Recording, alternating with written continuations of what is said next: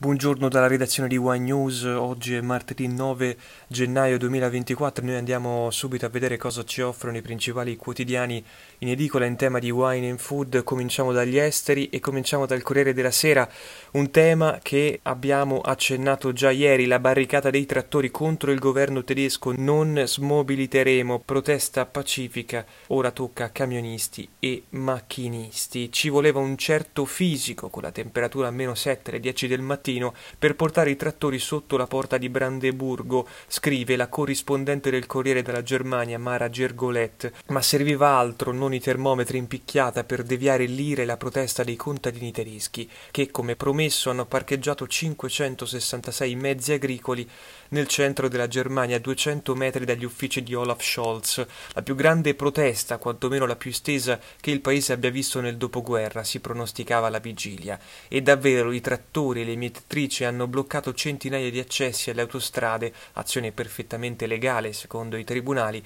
creato serpentoni di decine di chilometri ai confini, eretto picchetti e palchi improvvisati nei centri di Monaco, Brema e Amburgo. Però a fine giornata, a parte qualche fabbrica chiusa, 200 supermercati a Berlino che non hanno ricevuto le provviste, un giorno libero per le scuole in Bassa Sassonia, si è tirato un sospiro collettivo di sollievo perché la protesta è stata tutto sommato pacifica. Non finisce certamente qui. I Bauern i contadini non intendono smobilitare e promettono marce. Fino ad aprile contestano il taglio ai sussidi per il gasolio dei loro trattori, alla fine revocato da Scholz, e le tasse sull'acquisto di mezzi agricoli per ora mantenute, misure che il governo ha dovuto adottare in fretta per correggere e sfruttare sfondare il bilancio bocciato dalla Corte Costituzionale. Ma prima di tutto i contadini contestano ideologicamente, per convinzione e profonda avversione, non tanto le politiche agricole votate a una svolta verde, a un'agricoltura libera dalle fonti fossili e meno sovvenzionata dallo Stato, quanto semplicemente l'esistenza del governo semaforo di Scholz. Per questo è stato quasi un sollievo vedere che la protesta è stata classicamente democratica. Prima, la scorsa settimana, un gruppetto di contadini ha intimidito il ministro dell'economia Robert Habeck impedendogli di sbarcare dal traghetto dopo una vacanza non lontano da casa sua.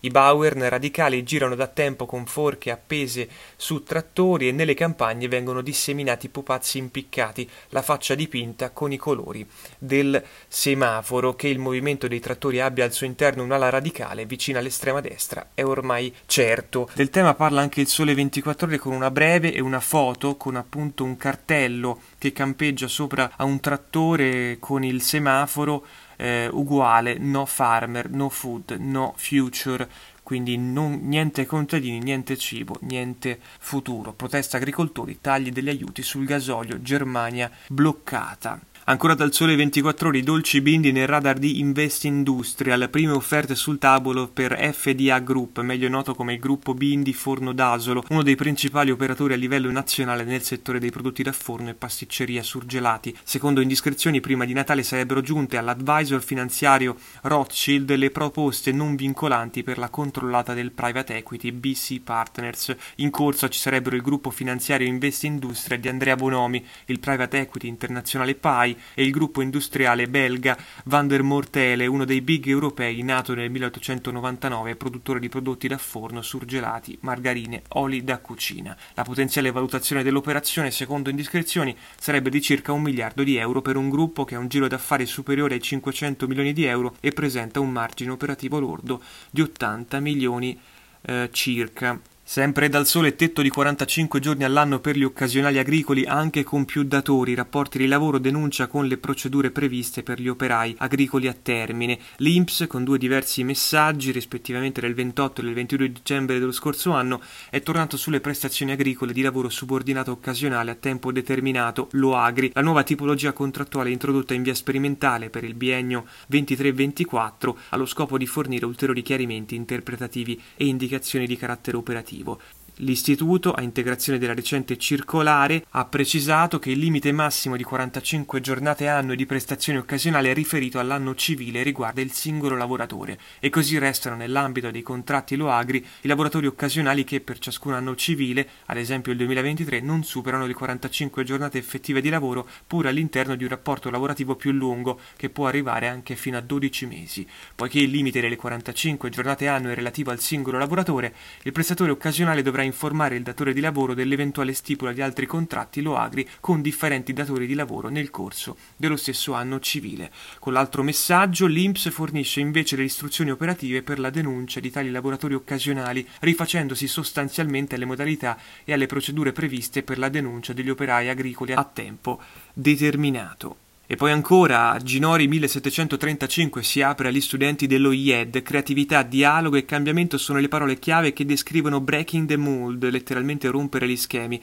il progetto di collaborazione tra Ginori 1735, parte di Kering dal 2013, e l'Istituto Europeo di Design di Firenze che viene presentato in occasione di PT Uomo, che verrà spiegato nei dettagli domani in un simposio ospitato nel giardino d'inverno della boutique Ginori 1735 di Firenze. Gli studenti dello IED hanno ideato inaspettate impiattature, quattro tavole per quattro giorni da oggi a venerdì dedicate a tutti gli ospiti e clienti della boutique e infine dal Sole 24 ore Chiara Ferragni sul caso Balocco l'ipotesi di reato è truffa aggravata. La Guardia di Finanza ha perquisito ieri la sede dell'azienda a Cuneo per il Pandoro Gate, indagata anche la presidente EAD Alessandra Balocco di questo argomento ne parla anche Italia Oggi. Pandoro Balocco, Ferragni indagata per truffa aggravata. Truffa aggravata da minorata difesa, indagate Chiara Ferragni e Alessandra Balocco, presidente AD dell'azienda piemontese. L'ipotesi di reato è stata formulata dal PM di Milano Eugenio Fusco nell'ambito della vicenda dei Pandoro Pink Christmas e la mancata beneficenza all'ospedale Regina Margherita di Torino. Il procuratore aggiunto Eugenio Fusco ha deciso ieri di procedere d'ufficio per truffa aggravata dalla minorata difesa difesa, fattispecie che scatta sulle frodi telematiche realizzate a distanza per l'impossibilità da parte degli acquirenti di verificare in pieno le qualità dei beni messi in vendita su piattaforme di e-commerce e senza attendere querele dei consumatori che sarebbero state necessarie per contestare la truffa semplice. L'iscrizione nel registro degli indagati è arrivata dopo che la Guardia di Finanza ha inviato in procura a Milano un primo report su dati acquisiti presso gli uffici delle società dell'influencer e della Balocco. L'indagine al momento si concentra sulle conseguenze notizie della vicenda della vendita del Pandoro, sanzionata già da antitrust con una maxi multa, ma è condotta a 360 gradi e potrebbe nei prossimi mesi far emergere altri profili di irregolarità documentali. Sono serena perché ho sempre agito in buona fede e sono certa che ciò emergerà dalle indagini in corso, piena fiducia nell'attività della magistratura e con i miei legali mi sono messa subito a disposizione per collaborare e chiarire ogni dettaglio di quanto accaduto, ha affermato in una nota Chiara Ferragna, assistita dagli avvocati Marcello Bana e Giuseppe Iannacci Iannaccone. Sono invece profondamente turbata, conclude la nota, per la strumentalizzazione che una parte dei media sta realizzando, anche diffondendo notizie oggettivamente non rispondenti al vero. Così Italia Oggi, questa era anche l'ultima news della nostra rassegna stampa, è tutto, vi ringraziamo per l'ascolto e vi diamo appuntamento come sempre a domani su ynews.tv.